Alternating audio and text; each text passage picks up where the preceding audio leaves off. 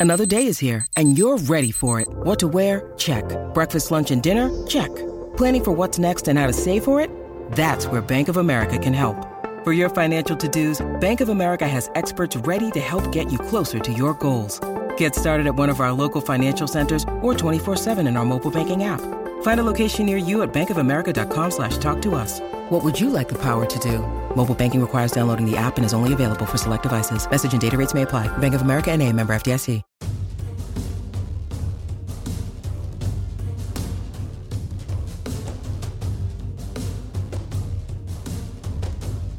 Hey, everybody, and welcome to our Wednesday edition of the Orange and Brown Talk podcast. I am Dan Labbe. I'm joined today by Scott Patsko. Scott, how are you? Doing good. Doing good. And also joining us again, it's been a little while. Terry Pluto uh, is, is on the pod today. Terry, how are you? I'm well, Scott. And as Dan, I'm okay with you too. I was going to say, I was feeling a little left out there, to be honest. Okay, well, um, today is a sort of weird day because uh, we're seeing players report on social media. Uh, the Browns, of course, are tweeting out photos of players coming into the facility to get tested on a normal day, a normal year.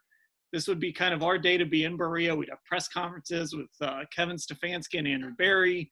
We'd be gearing up for practices. Uh, training camp would be in full swing. Instead, we're all sitting at our houses on Zoom recording a podcast. Uh, players are going through testing. They're going to get equipment this weekend. They're going to ramp up and not even really take the field for real until the middle of August.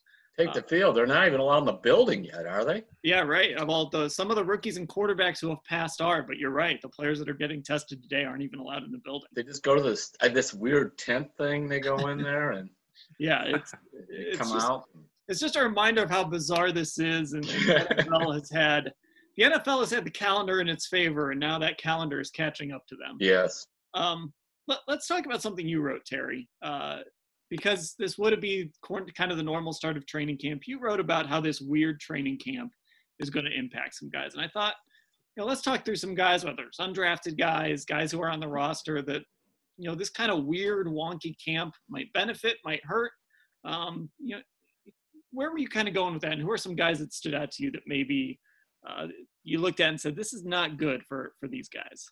Well, I'm going to start with the obvious and see what Scott thinks too on this. And um, if you're going from right tackle to left tackle, we could all look at our little boxes in Zoom and talk about how we're doing. We could even do your your stance on Zoom. But and to really learn to make that adjustment, as Jedrick Wills does, uh, you got to be out there doing it.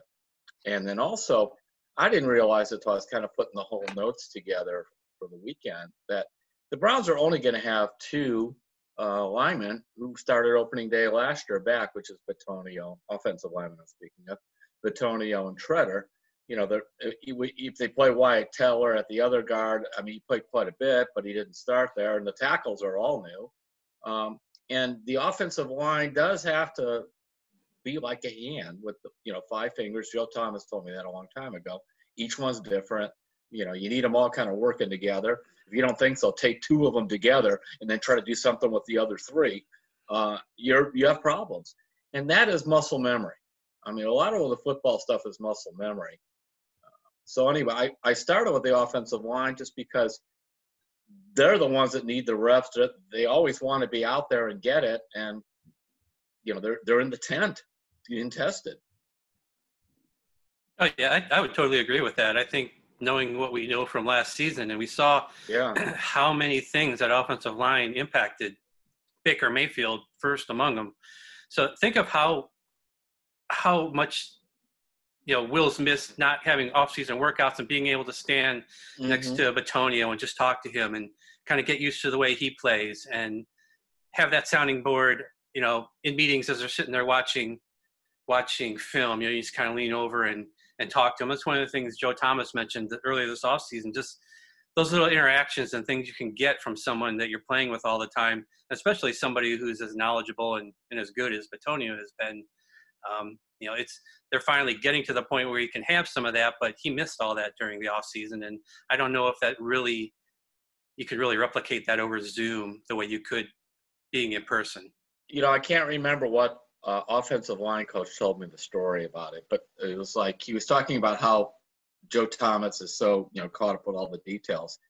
And he was the week before they played one of the really good defensive ends, and he had me put out my hand like this, and then he like kind of slapped it down like a certain part, and he said, "I want to show you this is what Joe did." And he all week he said, he "All the other linemen were all slapping each other's hands, you know, to prepare for this thing." It sounds small to us, but you know, probably they're always figuring out ways to to hold and not get caught too. But again, those are things. Even like right now, I'm trying to show you the hand. You can't do it. So they need to get out there at some point and do it. And now, granted, other teams have offensive line problems too and everything else, but we're talking about our team that we cover. And I'm talking about they only got two starters from last year. And it's great to have Conklin. It's great to have Wills. And you hope that Teller, even if they put Chris Hubbard, whoever they put at the other guard, could do it. But they they put a lot of money and a lot of assets into that line, and it's unfortunate for them. Uh, it's probably going to start behind. Yeah, you know what else I think Jedrick Wills is missing too, and, and he'll get a little bit of this, I guess, at the end of camp, but he's missing going against a guy like Myles Garrett every mm-hmm. day. Or, you know, maybe if they slide Olivier Vernon over there, or even if it's a second string guy, whatever. He's missing, you know, Adrian Clayborn. He's missing going against these guys because there's really only one opportunity in the off season to really do real football work where you can hit, uh, where you can have contact, and that's in training camp, and that's just severely reduced right now. You only get those two weeks, and I, I do think it helps if if you take a couple reps against a guy like Myles Garrett and, and kind of see what that feels like, and, and his speed and his athleticism.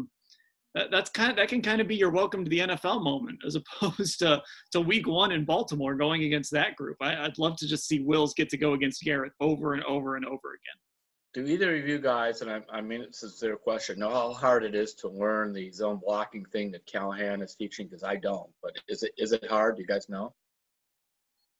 Well, I'll just go off what Joe Thomas told me, and he thinks it's it's easier for a rookie to come in and learn that.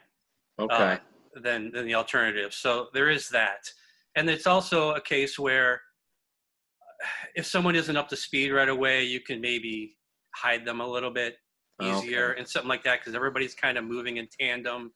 Um, you know, you're not necessarily out there on an island as a tackle. So those kinds of things I think are working in uh, Wills's favor. I, I, also think it helps that you have guys that have been in that scheme. You know, Joe Bitonio played in that scheme back in 2014, uh, his rookie year. And I mean, he's a guy that hit the ground running yeah. uh, pretty quickly. Jack Conklin knows that scheme. I think J.C. Tretter um, maybe played a little bit in it in Green Bay, and I think it suits his the his style really well too. So you have some other guys that at least have played in it uh, and and know it. But you know, it is. Good. I was hoping for some good news because we kind of came out. I didn't mean to come out and just bury the offensive line, but uh, but it, and and Scott's great point was that opening day. Granted, everybody got hurt, and then guys are getting thrown out of games and everything else over the first few weeks that um, they're on the offensive line. But it just seemed to create chaos that hung over the, the offense for much of the season. Yeah, uh, Scott, uh, who kind of sticks out to you that might benefit or or might get hurt by this this weird off season or this? Um, I'm going to go with, uh, and while I, I, do agree that the offensive line is probably at the top there. I think the linebackers uh, mm-hmm. Should be high on this list because you don't really know what you have, and the Browns, I think, have said in not so many words that they don't really know what they have yet. Uh, you know, they're they're cross training everybody to kind of get a gauge, I think, on what everybody can do well, what everybody can't do well. Um, so we don't really know who the starters are. We don't really have. I mean, there's it's going to be somebody from a group of Mack Wilson, Sione Takitaki, B.J. Goodson, Jacob Phillips is in there, but we don't know how they're going to work together. We're pretty sure we're going to see two linebackers. Joe Woods has talked about how he wants to have more defensive backs on the field. Um, but you know, until they get out there, and they've said this, until they get out there, you don't really know what you have in that group, other than a lot of inexperience. I mean, part of me wonders what these guys, linebackers, we don't need any stinking linebackers.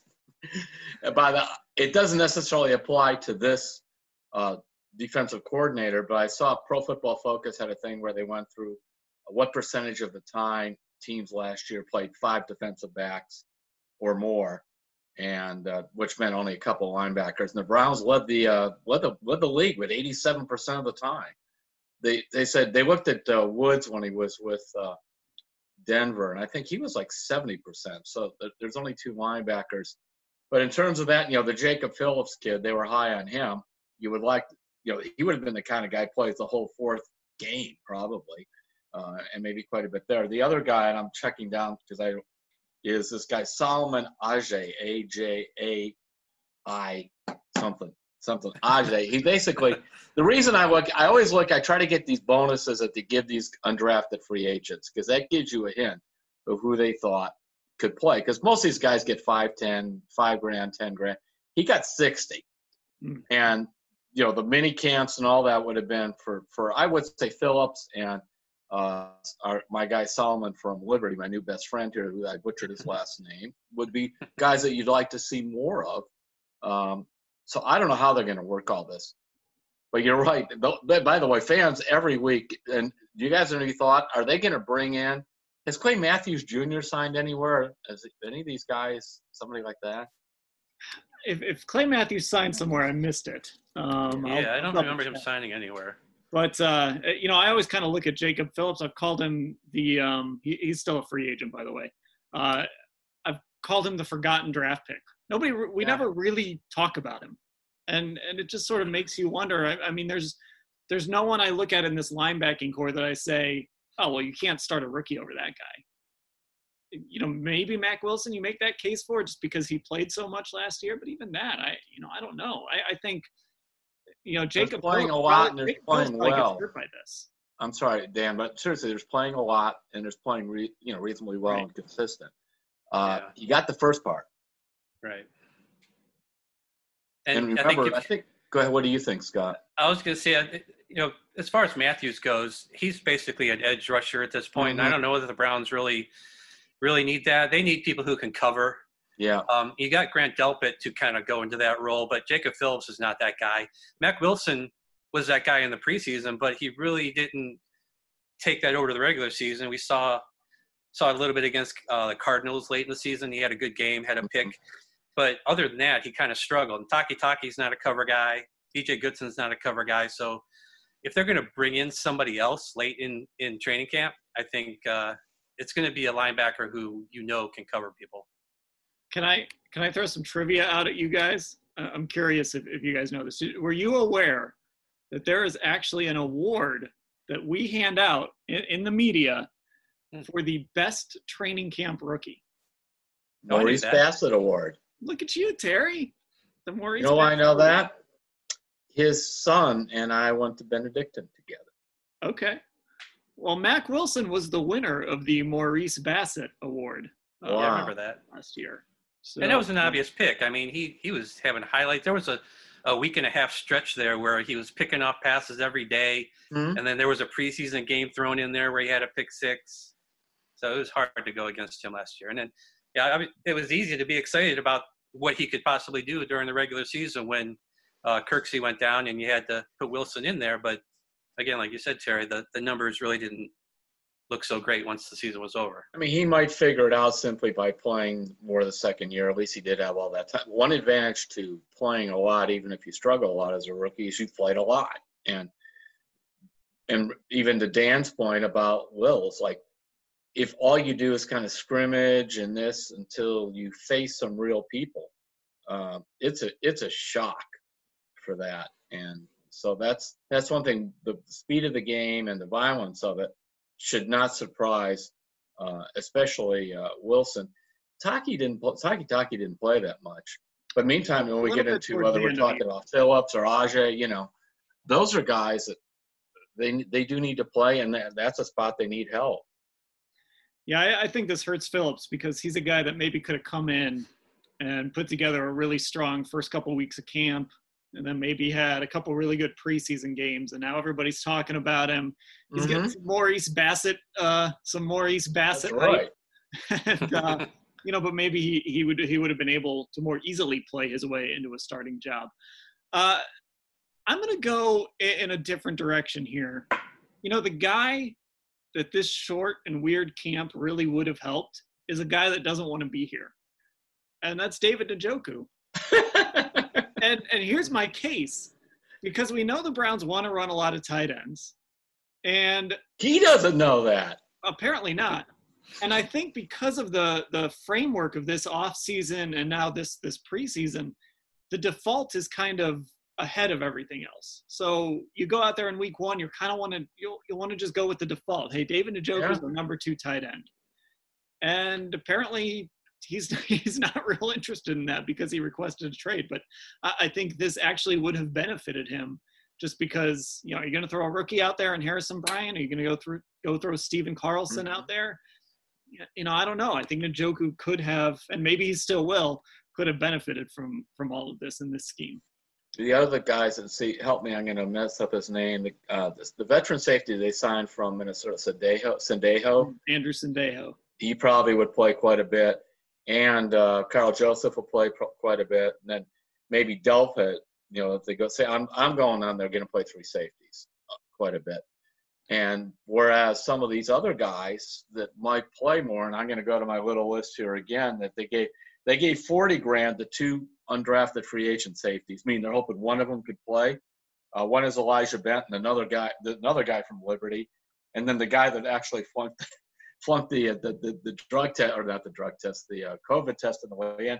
Jovante Moffatt from Middle Tennessee. I mean, 40 grand is a, is a healthy bonus for an undrafted free agent. My guess is they like both of them.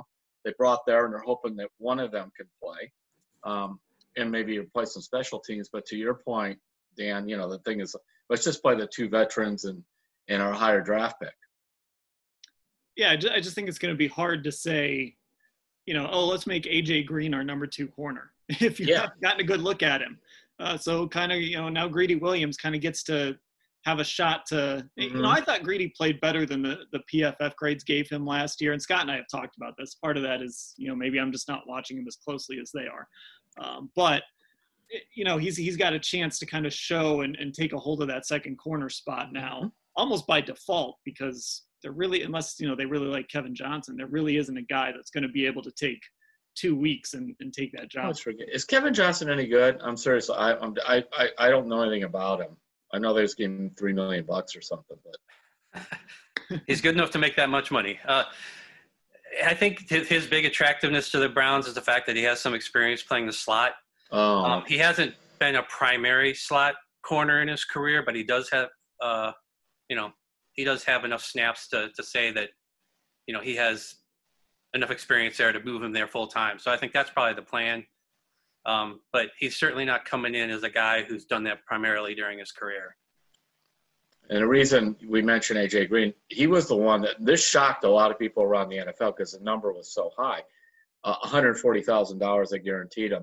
By the way, they did this by actually signing them to like unguaranteed NFL contracts for the year, with part of it uh, uh, guaranteed as opposed to just a pure bonus where you don't get anything else if you make it. It was a tricky salary cap thing done by those those little analytic guys. Well, that's what they're that's what they're supposed to be good at, right? That's right. That's one of the things they should be able to uh, get get a little tricky and, and creative uh, with with the salary cap. Uh, and any other names here that, that we need to throw out there that, that maybe you're looking at and saying this guy would benefit or this this guy's really hurt uh, by by this shortened. Well, my guy that I wanted, but I don't know how much we'll get to see him, Benny LeMay from UNC Charlotte, Larry Good Ogunjobi School. Uh, he, I did actually watch a little bit of YouTube on him. That was my extensive scouting. Uh, but, you know, I kind of liked him. And besides, if you don't like Dontrell Hilliard or D'Ernest Johnson, by the way, who was D'Ernest? That, now, there's one where the all the the regular training camp helped. I mean, who the heck was D'Ernest Johnson when, when Right. the camp started a year ago? Well, He he was was in the AAFC, wasn't he? Or the Yeah, or something. or not the What- AFC, the uh, whatever the uh, what was it called? he was in the AAF and then on a fishing. AAF, yeah, yeah, and then I a think he fishing got boat, three dollars exactly. and fifty six cents to come to camp too, I believe. Yeah, he um, he so many people didn't know who he was that actually when he would touch the ball in camp, fans would chant like he was Duke Johnson. He'd get the Duke. you know, so Duke was on the sideline, and even though this guy was wearing a different number, they would see the the Johnson on, on the back, and they'd think it was Duke, and and so he'd hear the Duke chants. Uh, I remember seeing him listed as D Johnson and all the the uh, the box scores, and it, was, it got confusing. Even after Duke left, it's like your your your mind automatically went to, oh yeah, Duke Johnson. yeah, so uh, that's um, you know, with with Dontrell Hilliard too now testing. Well, we don't know if he tested positive, but he's on the COVID list. Um, you know that that opens up opportunities. that, I heard that's the nature of the NFL is uh, right. I mean, I thought what you, I thought actually Dontrell Hilliard would play much better than he did last year. Um, it I, wasn't. I not that he'd be great. I just thought he would look like more like a decent running back, and to me, he was not even close to that. Well, that yeah. was the big storyline of camp. Yeah, he was going to be the new Duke Johnson. It just never happened. Yeah, he was the guy that he wasn't even D'Ernest Johnson. he was decent as a kick returner and, and a punt returner. He he he was adequate. Um, you know, but yeah, I think. Uh, remember some penalties and things like that. I know. I remember one time he lined up wrong and some. It was strange because he'd been around for a couple of years. Now Dorsey really liked him too. Uh, that was one of his guys that he thought would come come through. So um, I don't know if there's any other running backs that come to mind, but, but I'm sure they have a few other guys they've stacked up. It's uh, it's going to be tough to find touches uh, for for those running backs mm-hmm. with the two guys that are up at the top yeah. of the chart. I think. Okay, we're going to take a, uh, a quick break here. I'm going to tell everybody about Football Insider, and then when we come back, we're going to do a little Hey Terry question. Uh, we're we're going to get into uh, a question that, that Terry got from one of our readers. But first, let me tell you about Football Insider. Time for me to tell you all about Football Insider, our tech subscription service where me, Mary Kay Cabot, Scott Patsko text you with the latest on the Browns news, analysis, what we're thinking, and more. You can text us back and we respond directly to you, cutting through the clutter of social media. You also get opportunities to get involved in this podcast and participate in roundtables and other events for our subscribers. It's like a little club, and you want to get involved with this club. You even get a newsletter every day. It's got exclusive content you either won't see on cleveland.com or you'll see before anyone else. You know what, though? Don't let me tell you about it. How about if you hear from some of our subscribers as to why they love Football Insider? I, I, don't know why any Browns fan would not want to have this. It's great. There's something every day. I mean, it's really, really keep, keeps me in touch with uh, the Browns. The daily newsletter that y'all put out there, I, I, really like that. It's got a lot of links, a lot of different read ups. I mean, just you know, you get a lot of content. That's why I like it. If I'm at work or something, I need a quick break. I can hit that up and say, oh, and in a minute I can read uh, what you wrote and uh, you know see maybe that there's further information in you know one of your other articles or something like that. I get excited when I see you know my little text messages pop up. so if you want to join us, you can start a 14-day free trial by going to cleveland.com slash browns and clicking on the box on the right side of the page. It's $3.99 per month after the trial. Or even easier, since it is a text service, pick up your phone and text 216 208 3965 to get signed up. Again, to start your 14 day free trial, text 216 208 3965. Now back to our show. Here's a little uh, Hey Terry preview for everyone. Uh, by the time you're hearing this, maybe it's up on the site already at cleveland.com slash Browns. Terry maybe has answered it already, but Terry, tell us about this question you got from a fan. It was kind of uh, one because I put it up on I usually uh, look for uh, questions on my Facebook page because I'm like I like to make them give me their first and last names. Uh, it also kind of raises the level of questions a little right. bit. Although one person suggested, "Why don't you retire?" and then named a couple other writers from our paper we could I could take with me. Uh, that was always that made my morning. Mm-hmm. Um, uh, you two were not mentioned, so there you're oh, you're still right. working according to Sky. But uh, the person said, so I ran a young picture of young Bernie. A lot of times I do these, hey, Terry, I'll find some old pictures of Rocky Colavito or whoever it is. And I ran one of Bernie with a curly, curly hair signing autographs. So it's kind of a training camp picture. And um, wrote and said, who was better, Bern, Brian Sipe or Bernie Kosar? Go ahead, Scott. Ooh. Oh, Jag, I give you my, my answer right here off the bat. Uh, I'm going to go with Brian Sipe it's close, but I, I he was an MVP for one, mm-hmm. and number two, he's the all-time passing yardage leader. I think he he's also leads in touchdowns too in Browns history. Um, he's a great story. He's a 13th round pick. Played on the well, he didn't even play his first couple years. He's on the taxi squad back then. He Yeah, had to work his way onto the team. Yeah. Yeah. took a snap.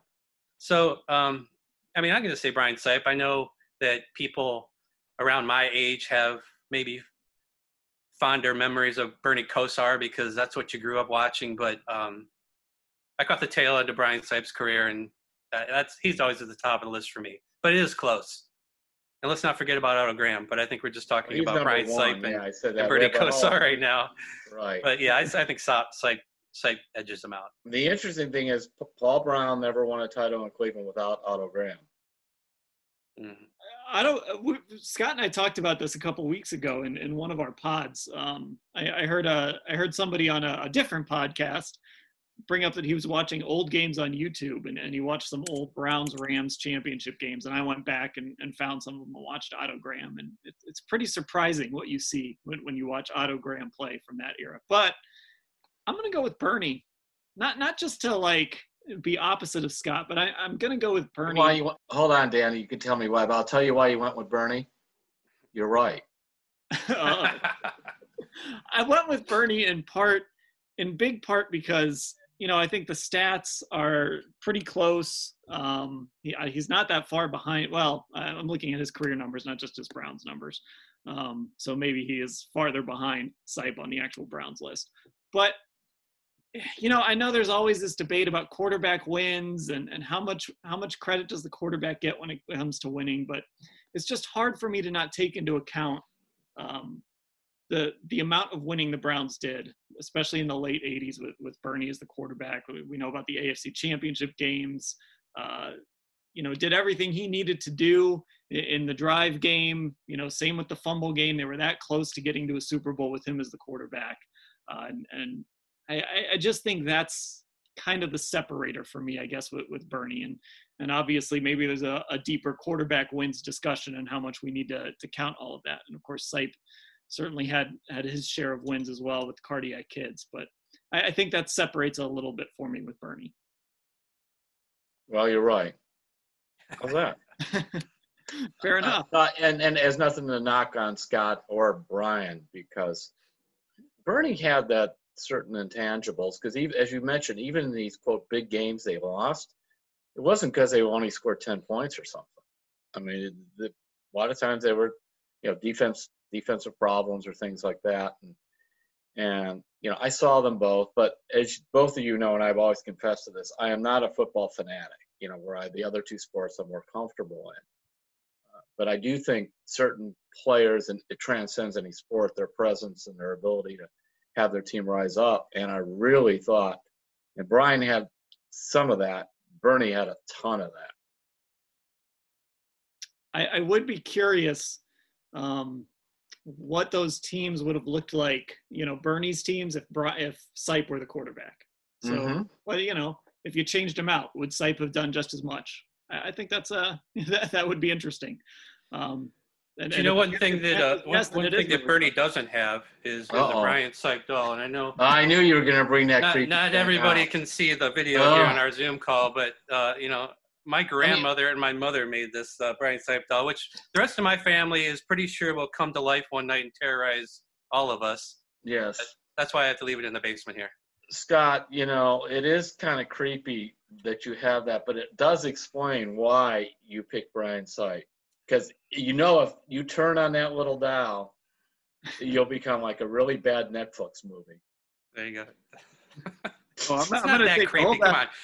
I mean, hold that up there, Scott. I'm gonna it's take. got those dead eyes, I know, but it's it's Yeah. you know it's endearing. I don't know. well, you got a force thing on your wall too behind you. I see a force pennant.